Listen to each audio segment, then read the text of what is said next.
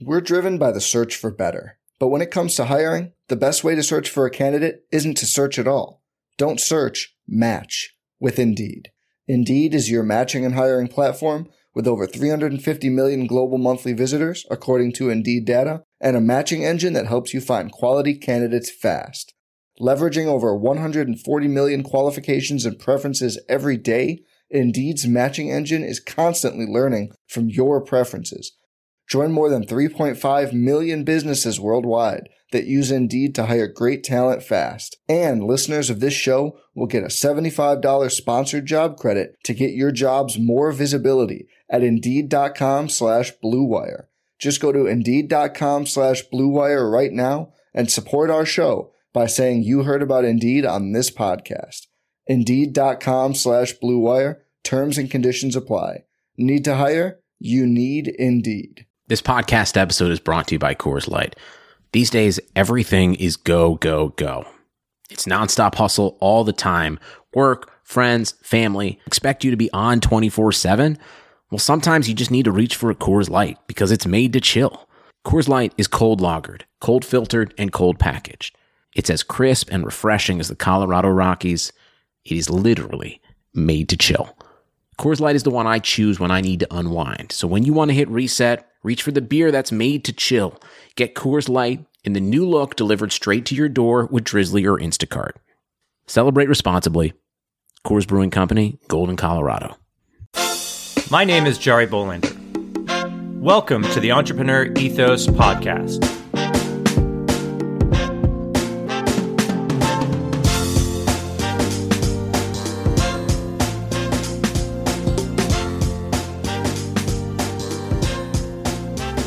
On this podcast, we're going to take a deep dive into the traits, values, beliefs, and skills of all sorts of entrepreneurs to learn how to build a more ethical, inclusive, and resilient world. Let's get started. Hello, everyone. I wanted to jump in quickly and let you know about the release of the audio version of my book, The Entrepreneur Ethos, narrated by David A. Conatser. If you want to support the show, you can buy it wherever audiobooks are sold. Links are also in the show notes. Now, on to my guest for today, Nelly Yusupova, founder of TechSpeak for Entrepreneurs, a coaching program for entrepreneurs. Nelly founded TechSpeak for Entrepreneurs after a career as a CTO for Webgrrls International, where she started out as a developer fresh out of college with a bachelor's degree in computer science. After a brief stint in the corporate world, she found she liked the world of startups better and went back to Webgrrls, a company that has provided support and networking to women to learn how to better leverage technology. She founded TechSpeak in 2012 in order to help entrepreneurs better understand how to manage the technical side of their business. Nelly's story is one of hard work and determination. She was thrown into a job where she had to quickly learn English after immigrating to the United States with her family at the age of 13, where she also learned the value of service and helping others. Even though she knew nothing about computers when she entered college, she graduated within three years. Nelly came up with the idea of TechSpeak after speaking to many entrepreneurs about frustrating experiences with technical development. She realized she needed to share what she learned about the importance of building and following a process when building a company. These are the lessons she shares in TechSpeak, originally a live boot camp and now available online. Nelly wants to help as many entrepreneurs to be successful as possible by giving them the tools they need to better understand and communicate the technical implementation process for building a company. Now, let's get better together. Nelly Yusupova, welcome to the podcast. Thank you for having me. I'm excited. Oh, thank you. Yeah, I'm uh can't wait to dig into your nefarious, you know, early beginnings as an entrepreneur, which we won't talk about quite yet. Um, but I found that pretty interesting, especially when you put it on your website, which is super cool. That's good to you know have the the origin story, so to speak. Um, what's also cool is we we we met through Matchmaker.fm, so I've been getting a lot of guests through Matchmaker.fm. So I'm pretty pretty excited to to talk with you, as well as what you're doing at TechSpeak, how you became part of the League of Extraordinary Women, which is pretty cool. Uh, but before we get into all that, why don't you tell me uh, how you got to do what you're doing today? Sure. Uh, it's actually an an interesting story. Um, I started um, my journey into in technology by majoring in computer science. But the funny story is, is that I wasn't technical at all. And before I decided to go into computer science, I've never turned on a computer before. And uh, honestly, because I was so clueless at the time, I actually thought that majoring in computer science would teach me how to use Microsoft Word and Microsoft Excel really, really well. Uh, yes, that's where I came from. Um, wow. So I, uh, it, I, I love that story because it shows how anyone, if they put their mind to anything, like they can learn uh, they can persevere. They can really become successful at anything that you put your mind to. Uh, so i love to share that story. Um, so i started in computer science from that point on. I turned on the computer for the first time in the lab of computer science and uh, ended up finishing the program in three years instead of four. So you know really got into it. I l- fell in love with it. Um, and while i was uh, still in school i went to work at a startup called Webgrrls International, which is an entrepreneurial organization uh, supporting women in technology and teaching them the skills that they need to become more successful in their careers and businesses. And that's where I got the entrepreneurial bug, as I call it. Um, even though it was such an amazing experience, I learned so much from being there. I always had this notion that I had to work at a big company that there were more resources, more everything, right? When you're working in a startup and strapped for cash and resources, it felt like I needed to go and try out my dream. And um, at some point, I jumped off and went to work for a big company. But I was surprised. um, I really didn't enjoy my time there. Coming from an entrepreneurial experience where you get to do everything, you get your hands dirty and experience the excitement on a daily basis uh, the bureaucracy and the red tape was just not for me. Yeah it, it can be a bit uh, i think the word i like to use is soul crushing. Yes a little bit. Um, so i, ju- I just uh, jumped at the opportunity when Webgrrls offered me a cto position. I was young and obviously not as experienced as i am now but um, it gave me the freedom to learn um, on the job, basically. I learned how to manage people. I learned how to manage projects and teams. I learned uh, sales and marketing and business development, all the, the things that actually make a person more well rounded than just a tech person. So that was really an experience of a lifetime, I felt like. Um, and through that, I just started to be invited to go speak and train uh, entrepreneurs from all across the country and around the world on using technology and leveraging technology in their business. And this is um, which, as I started going to conferences, I, I people came up to me and shared their horror stories about their projects going out of control, working with developers, and um, losing $60,000, $80,000, and oftentimes their first seed round to technology mistakes.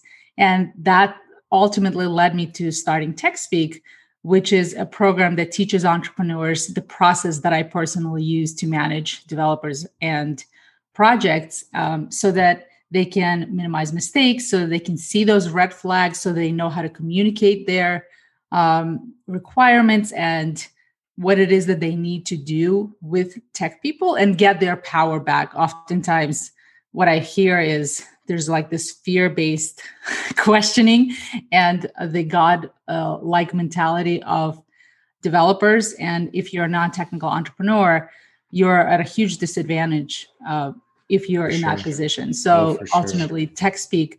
With with TechSpeak, I really uh, aim at giving that confidence back to the entrepreneurs so that they are involved in the conversation, so that they really feel empowered to be a part of the decision making rather than completely trusting that process to tech people. And that's where all of the mistakes happen. Yeah, there's so many times where people waste untold amounts of money on bad developers and not even bad developers. I think it's just defining what to build. Uh, one of the hardest things I've seen in my career is like, what are we building? And, well, you know, what one of the things that I what's interesting that you said bad developers when I initially heard the horror stories, I actually blamed developers as well. I just couldn't believe being a developer myself. I couldn't understand how all of the people on the planet, all developers on the planet cannot be bad. Um, and how like they must be so desperate to take advantage of these poor entrepreneurs. But the more I thought about it, the more I realized that yes, there are some bad developers, but really the reason why all of these projects are getting out of control is because it's the responsibility of the entrepreneur to catch those mistakes. It's for them to know that someone's taking advantage of me. It's like going to uh, fix your car or to a car mechanic without knowing and understanding cars, right? You'll believe everything they'll tell you.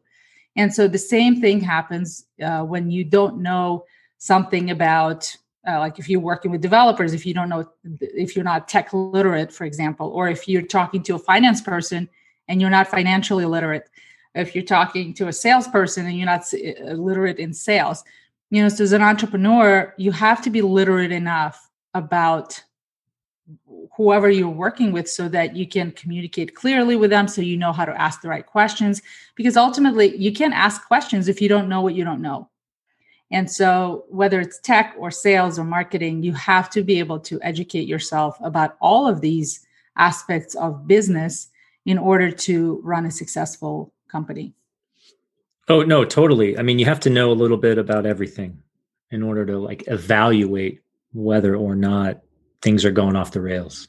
Yeah. Um, without that, I mean, it's I don't want to say the blind leading the blind, but it feels that way. It's this random walk, you know, let go. Let's just go do this and go do that and go do this and let's just hope and pray and you know throw stuff at the wall and see what happens. I mean, it's a it's actually a little silly. In fact, there's a bunch of entrepreneurs that I know because I sometimes mentor entrepreneurs. And when I hear about how much they're spending on their tech budget or their developers in another country or whatever, and and I'm like, why are you spending so much money? It's like, oh, well, I just have to do it. And I'm all, well, what? Really? Like, no, this is not the way it works. You know, you need to know I, th- I, think it's really important what you're doing because uh, the reason is primarily, I think it's actually there's actually two sides to this. First, there's the non-technical founder who has no idea, borderline no idea about what to do on the tech side. Then there's the tech founder that has borderline no idea what to do on the business and marketing side. And both think that the, each one's the best and, and that, that they're you know oh the most valuable. And you're like no if you build something and no one buys it is it really successful? Exactly. You know and if you have something you can't sell you know anyway. So so how, how have you found the education process at TechSpeak i mean what, what, what do people say about it how, how what are some of the, the like what's some of the feedback oh the feedback has been great when i created it I thought I was going to develop it over a weekend because I literally do this every day. And it turned out to be a three month process of like nonstop working on it because I had to consolidate these gigantic topics into digestible two hour workshops. Um, so it used to be an in person boot camp pre COVID. Um, so over a two week boot camp style, uh, 16 hours straight content uh, is what used to be TechSpeak. And uh, so now it's all online, which is amazing because now anyone on the planet can take it and at their own pace, um, and they don't have to travel and all of that kind of stuff. So there's a huge advantage to to COVID, I guess, with when it comes to getting information that you need in, at your fingertips.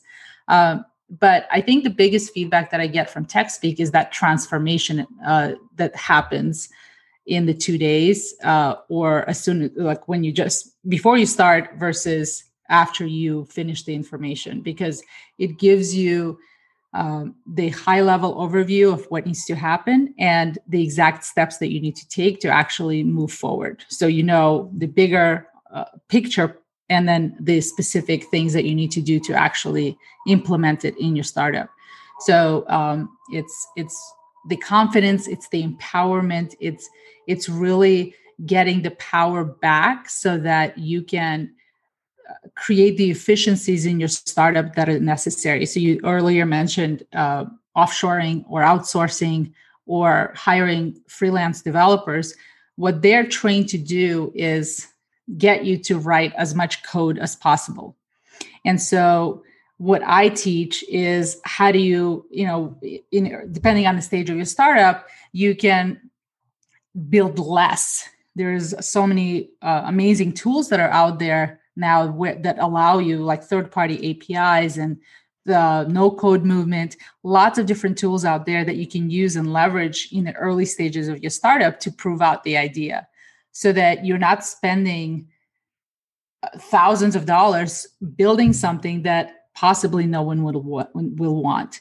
And so I'm a big proponent of lean methodologies and agile development. Uh, so all of that, the process that I teach is all based on those methodologies, which allow you to really set, uh, see the red flags sooner so that you can catch mistakes sooner because the sooner you can catch them, the faster you can learn and the cheaper it is ultimately.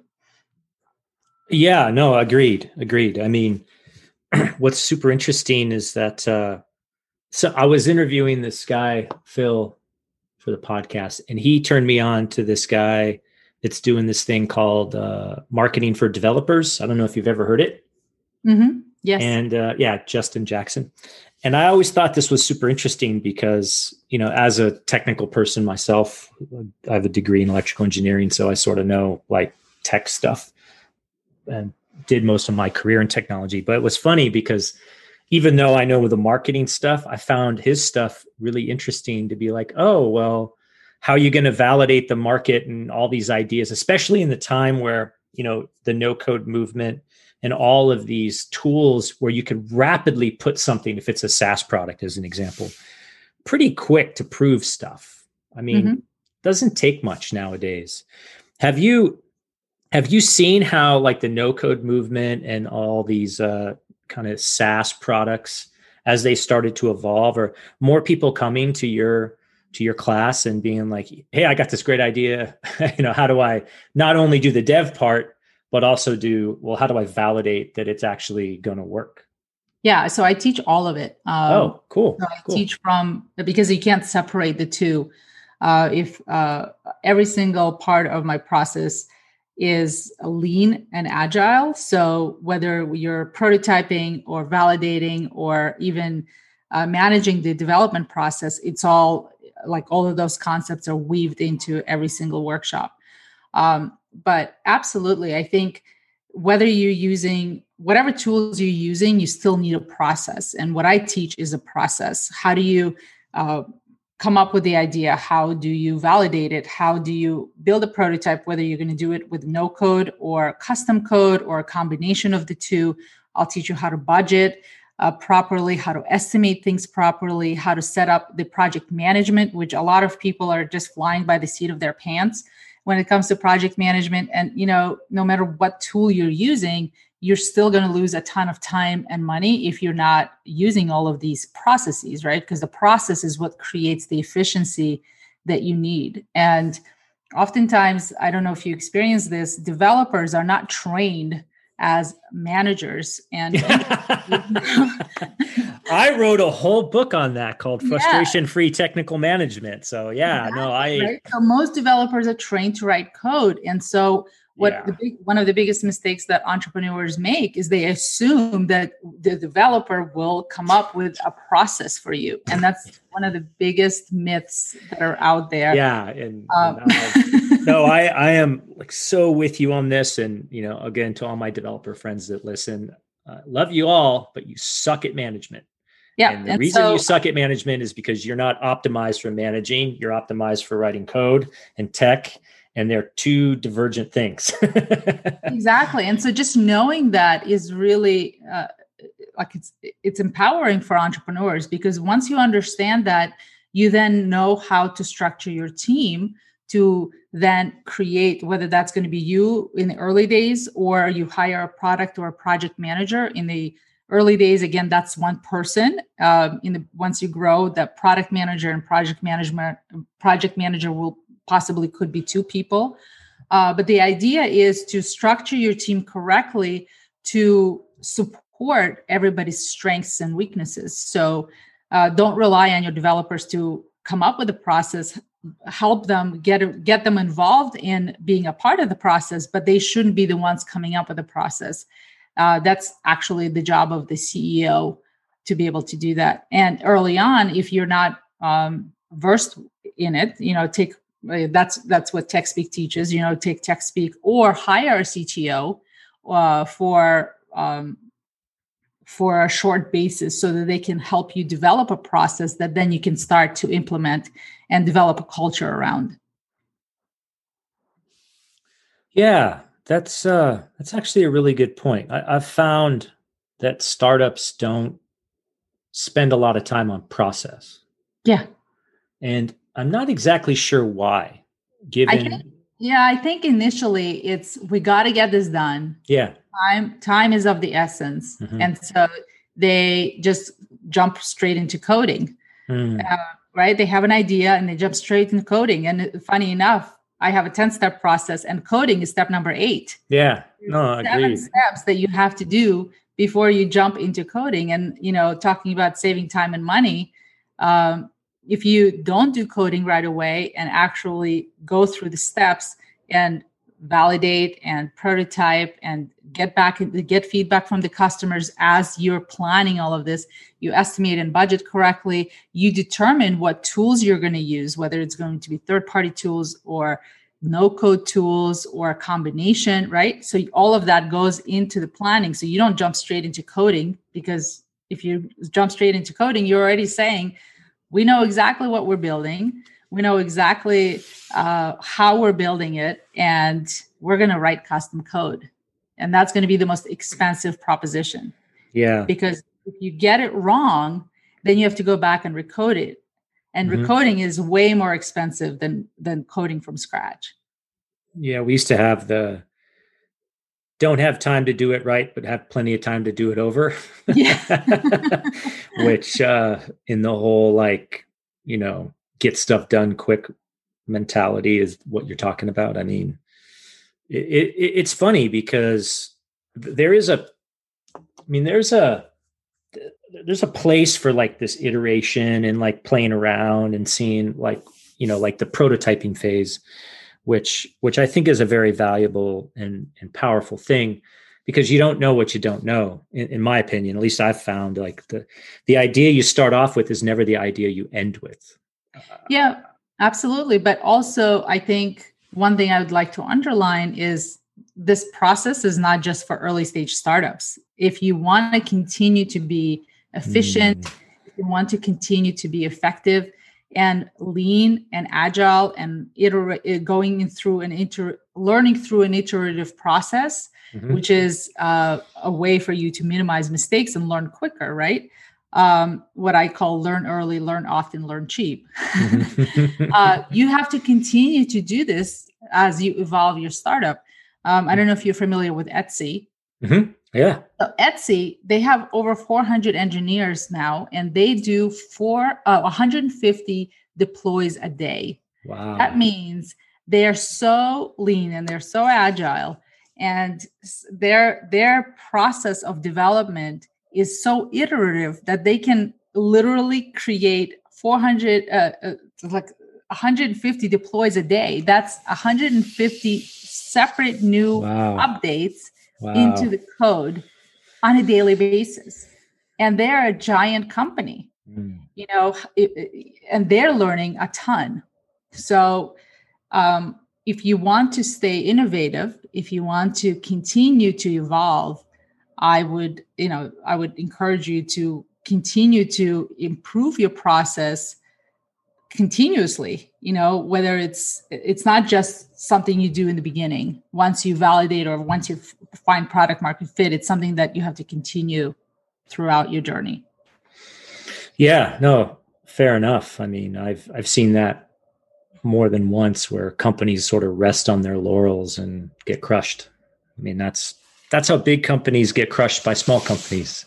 Yeah. Because, you know, they're like, oh, it'll never work. It's like, but when it does, this is going to be a problem for us. So, um, so how, how do you, how do you, um, how do you like in your daily life as an entrepreneur, like handle all the, the, the the things that are that need to happen. I mean i, I don't know if does TechSpeak? Is it sort of now just sort of run on its own or is there i'm, I'm assuming you update it as, as often as needs to be updated but is there like a methodology that you use to sort of kind of know what's relevant and then what you need to update? And then how does that fit into sort of your daily your you know your daily workflow?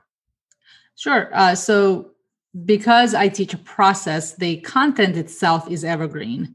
Um, so what I do personally is as I learn over the years, uh, I refine this process. And so I've gotten to a point where I know the process works.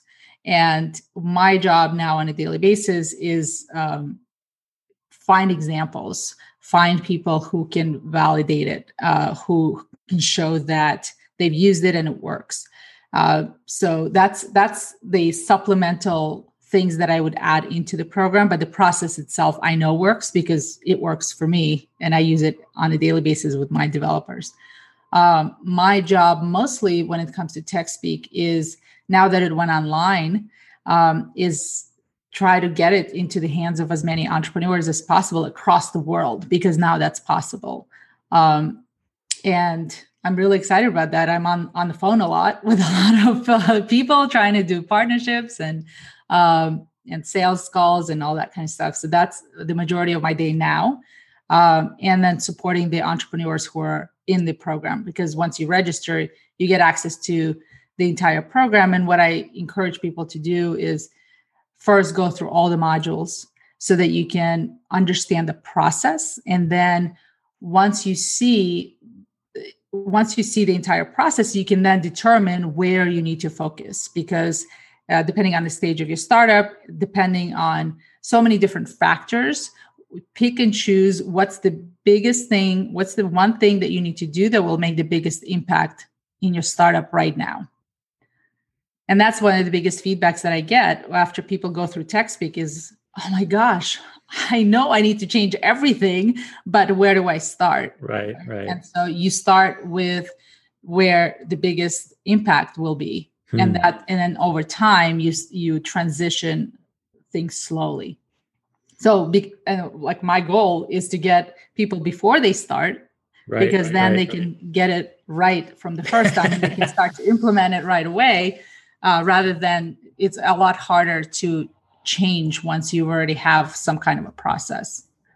No, totally true. I mean, it's a it's a challenge. I mean, it's good to have some process so that you can change it, which is what my my boss used to say all the time. My, one of my old bosses used to say, "Well, you can't change a plan you don't have." So exactly. it's, it's, it's better to have a plan. Uh, so tell me a little bit about Webgrrls International. Are, are you still involved with them? So Webgrrls kind of uh, we we had to shut down uh, Webgrrls last year. Um, it was 20 years in the making. um, and I just honestly, I think I got burnt out and just uh, it was time. It just felt like it was time. Uh, we started in 1995, uh, back when, believe it or not, the internet didn't even exist yet. and I joined them in 97. And so I've been with the company pretty much for 20 almost 20 years. Um, so it was a big part of my life um, but it was just time. It, it, just needed to be evolved. You know as a company 20 years later as you evolve so much you have to choose whether or not you want to go in the direction where it needs to go. And um, I w- at the time was doing so many other things, and TechSpeak was my my biggest love at that moment. And I just decided that you know what I I just need to shift my focus a bit. Must have been must have been hard to do. Yeah, it was a hard decision um, because it was such a big part of my life for so many years. But um, I think anytime you have to make a decision like that, you look to the impact that was made and possible. And you know, I just saw so many lives transformed um, through through the 20 years and we had over 100 chapters across the country and around the world so it, was, it got wow. pretty big um, and we impacted a lot of people and gave them the skills when they were needed um, early on so um, and what what's interesting is because a lot of our members went to start their own businesses they through themselves you know affected everyone around them by teaching them those skills so it was really fun and powerful at the time um, and so those stories still keep me going uh, because that that t- that part of it never goes away. No, when you make a big impact like that, um, the ripple effect is pretty big. Uh, that's that's really uh, quite amazing. And I mean, unfortunate that it had to shut down, but like anything, things do come to a natural progression and come to an end. And the you know you can use that as sort of a launching point for something new or the next big thing. And I think it's really critical to figure out how to do that. I mean, as entrepreneurs, the hardest thing is to stop doing something yeah. or to say no to do something. Uh, really easy to do more and more, but really hard to kind of curate what you're doing. And uh, even though it's a tough thing to do, you know, if it's the right time, I guess it's the right time. Wow. That's uh Interesting. Okay. And so, uh, well, so tell me about your first job. I'm, I'm curious uh, as to this uh, nefarious beginnings. I mean, I'm just joking. It's not really. I, well, who knows what you what you did when you were 13? But uh, tell me a little bit about that because you just don't put that in a bio and have me not ask about it. sure. So um, I use that as a story um, because well, let me tell you the story first, and then I'll tell you why I put it there. Um, so I'm originally from Tajikistan. And uh, for those of you who don't know where it is, if you picture China and Afghanistan, it borders both of those countries. And so uh, Tajikistan was in, well, there was a 10 year war between Tajikistan and, um, well, the Soviet Union, because Tajikistan was part of USSR at the time and um, and Afghanistan, and really between the United States was also part of that whole uh, Cold War.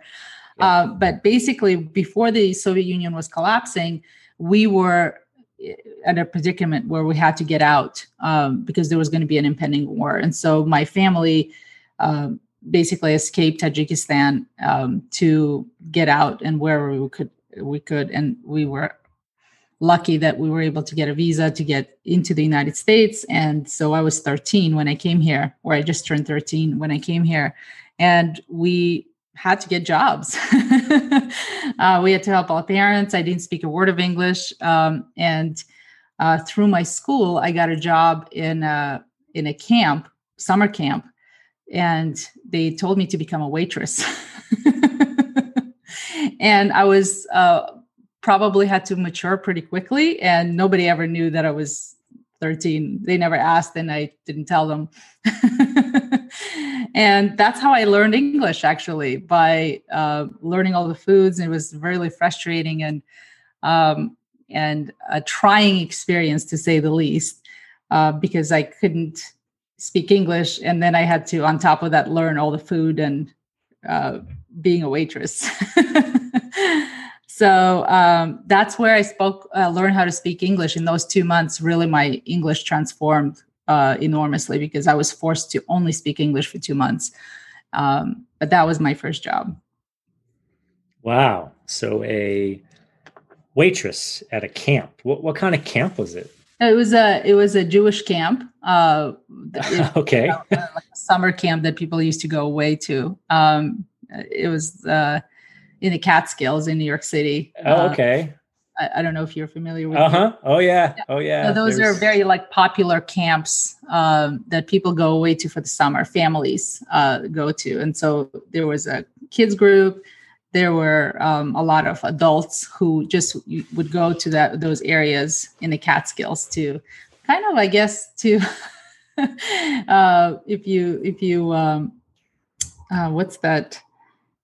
What's that movie? Dirty Dancing. Mm. Uh, so Mhm. kind of like that, but you know, obviously not not no not as cool.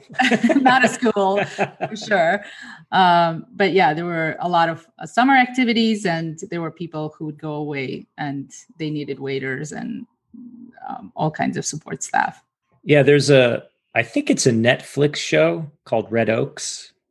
I don't know I if you've heard of it. No, It's a two two um two seasons and it's about a country club in the Catskills called Red Oaks that has during the summer it's exactly this where everyone and it's the um there's that and then there's another one called uh another show called um the marvelous mrs maisel i don't know Yeah. if you've ever heard of yeah, that's an amazing show. yeah so she go her family goes to the catskills Yeah. for their you know and their It's it's- exactly that. yeah yeah okay cool cool cool because because it's like really i mean I, I tell everyone about the marvelous mrs maisel from a story perspective because if you ever wanted to understand what's called the um so there's the hero's journey and then there's the uh oh it's the hero it, it's equivalent heroine's journey but that's not the way I'll, I'll it'll come to me in a second.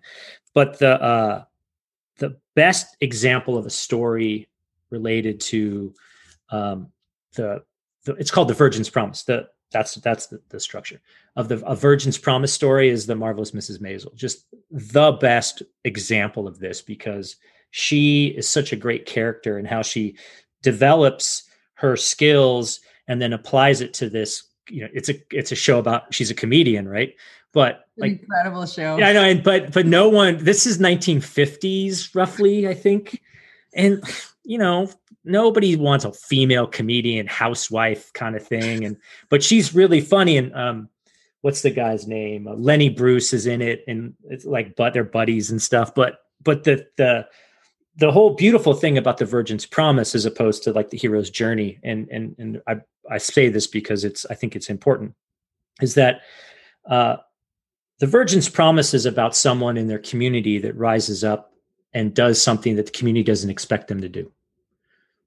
Okay. They don't go anywhere. They just, they change their community. Whereas the hero's journey, the hero goes somewhere, affects change, and then comes back the hero. Yay. Right.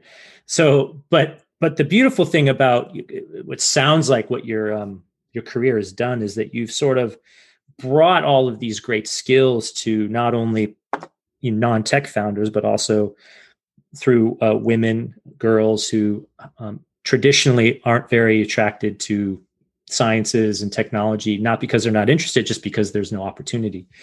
Um, and so, yeah, maybe you're a little bit like Mrs. Maisel for the C. You're you're the Mrs. Maisel of CTOs, I guess, um, because if you haven't seen the show, everyone, it's the best show ever.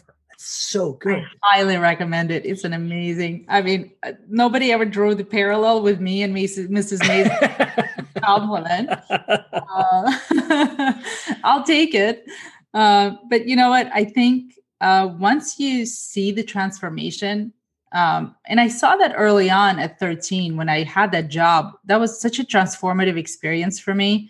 Um, it was very hard, uh, to, to say the least, but I saw the just by me doing a service for someone as simple as bringing them food um, you see those transformations. You see the happiness on their face and that becomes addicting. You just uh, you know you all often feel like you're doing it to try uh, to get ahead or um, get that career in the next career push or whatever. But oftentimes you get addicted to that feeling of giving and seeing the transformation. And so almost everything i've done in my career has been because of that. Um, you know Wow.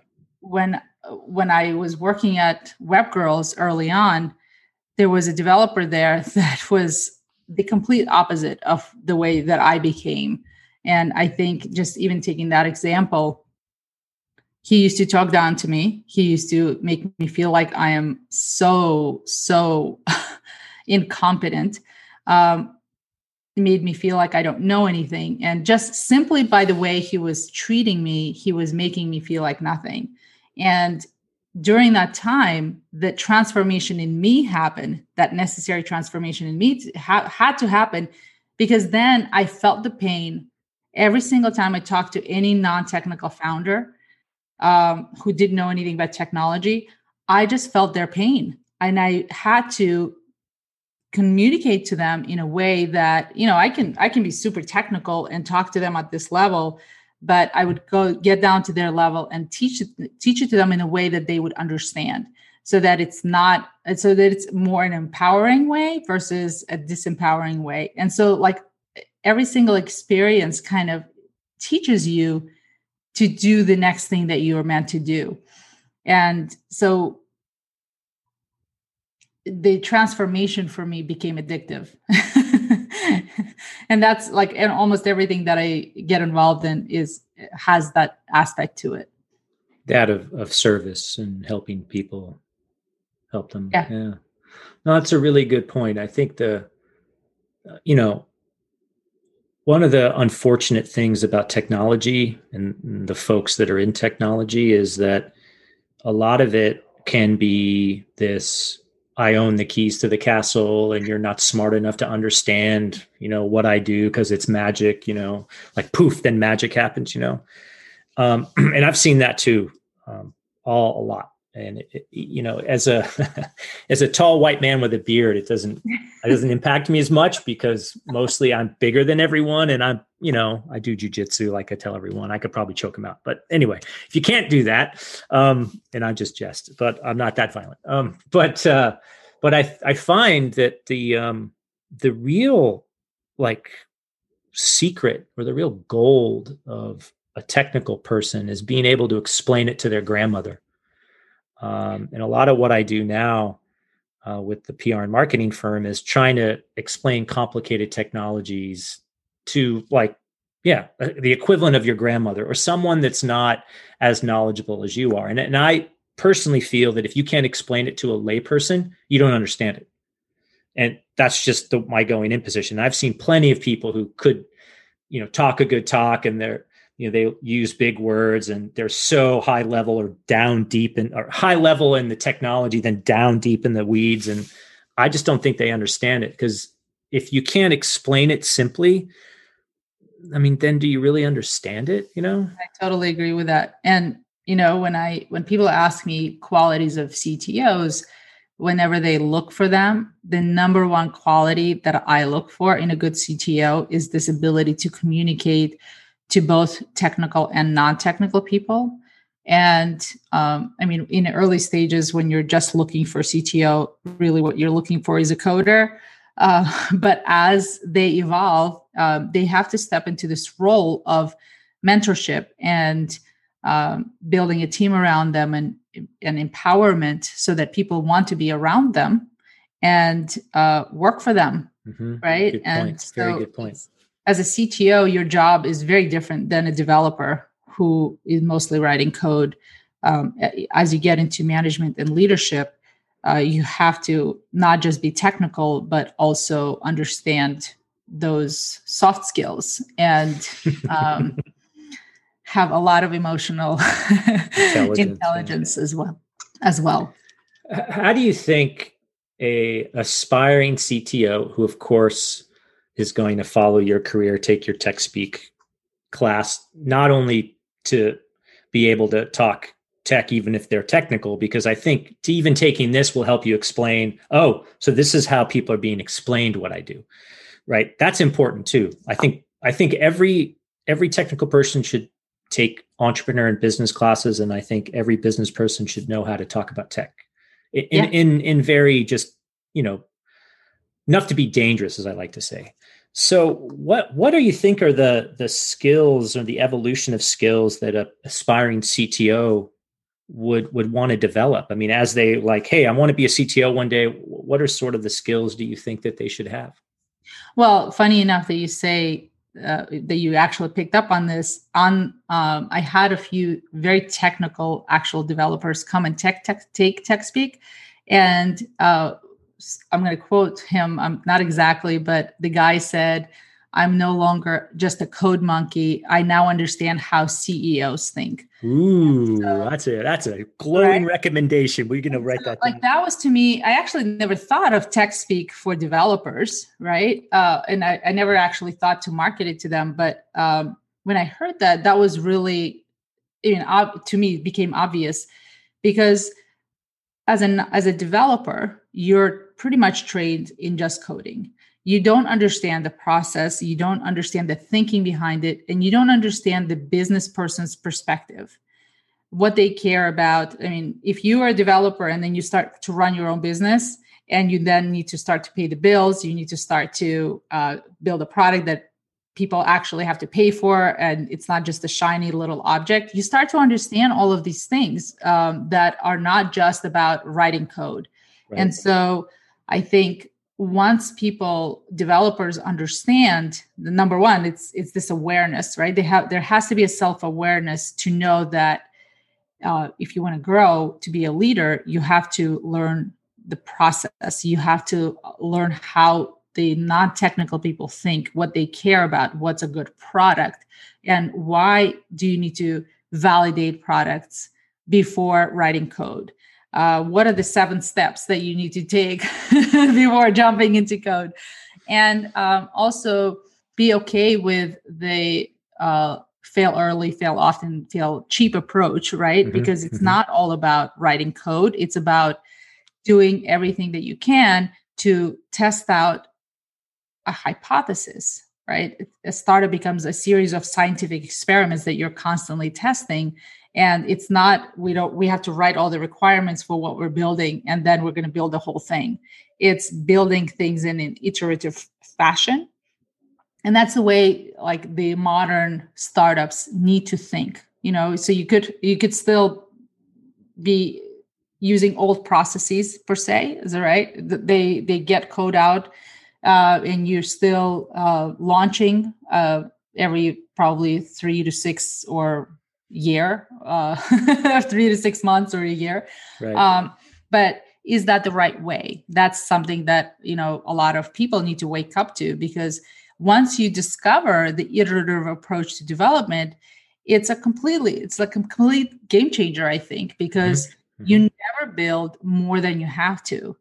Uh, if you don't use the iterative approach, you're always building more than you need to which is time, money, energy, resources. Um, yeah. So it's something to think about. And if anyone who's a developer and wants to get into CTO at some point in their life, they need to start thinking like that.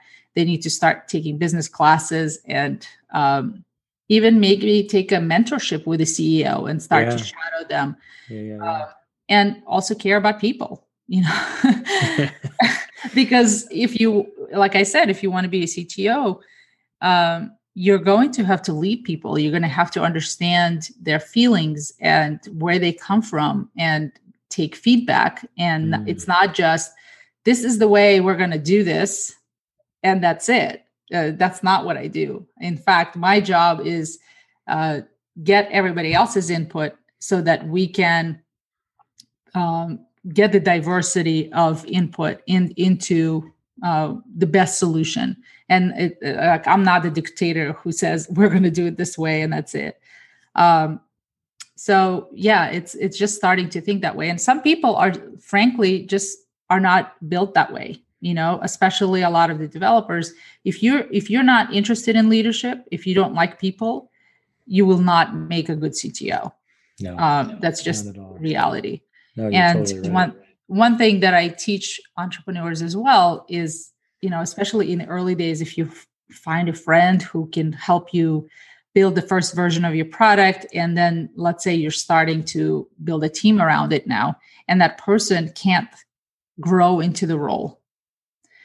Now you have very difficult conversations because you need to fire uh, tech i mean if, if that wasn't your friend you would have to fire them right? Because they're not right for the job.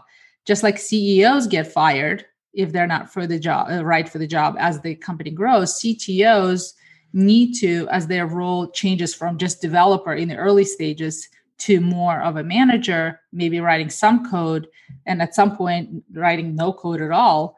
You know, if that person is not either interested in it or can't grow into that role, then you know, there's a lot of difficult conversations you'll have to have because you need to know that you have to let them go and get someone in in uh, their position who can grow a team, who can attract a team, who can empower a team.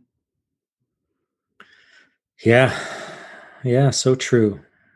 As you ascend, it's all about people and telling better stories. Yeah. Totally. That's that's the whole reason why I have an MBA, which is a long which is a long story that I'll one day tell on the podcast. but uh, but Nelly, I really appreciate your time and insights. It's been such a fascinating conversation, and uh, TechSpeak sounds like a great uh, great resource for lots of aspiring entrepreneurs, both on the tech side and the non-tech side. I think I I think I'll say that as a matter of fact. Um, because it is important that technical people and business people like know how to communicate. I think that's the biggest barrier to success in a startup is the uh, friction between that interface. Uh, yeah. And when you find people that you're really that are really good at that, just latch onto them because it's a hard thing to do. So absolutely, Nelly, uh, it's, it's very it's very hard to find really good people, and if you find good people, hold on to them. I always uh, even have a saying that if you're found found a great person and you don't even have a role for them, find a role for them. Like hire them and find a role for them because you're always going to grow into them. If you have somebody in there, you're going to be forced to find the work for them, which will force your company to grow. Uh, so just know that good people are hard to find, and if you find them, hire them. well, we'll end it there then. Uh, Nelly, thanks again for being on the podcast. It was a pleasure. Thanks for listening to the Entrepreneur Ethos podcast. I hope you enjoyed this episode as much as I did creating it. My hope is that you learned something that can make you a little bit better. If you enjoyed the podcast, please do share it with friends and review it on Apple Podcasts or Spotify. You can also join my email list by visiting theentrepreneurethos.com to get my thoughts on what I'm doing to get better, as well as what I'm working on. You can also pick up my book, The Entrepreneur Ethos, if you want to learn the traits, values, and beliefs that I think we need to build a more ethical, inclusive, and resilient entrepreneur and frankly, world community. Feel free to follow me on Twitter at The Daily MBA and let me know if you have any questions or recommendations for a guest you'd like me to talk to. Also, drop me a note if you try anything we talked about on this or any other episode. I'd love to hear what's working for you. Until next time, keep getting better.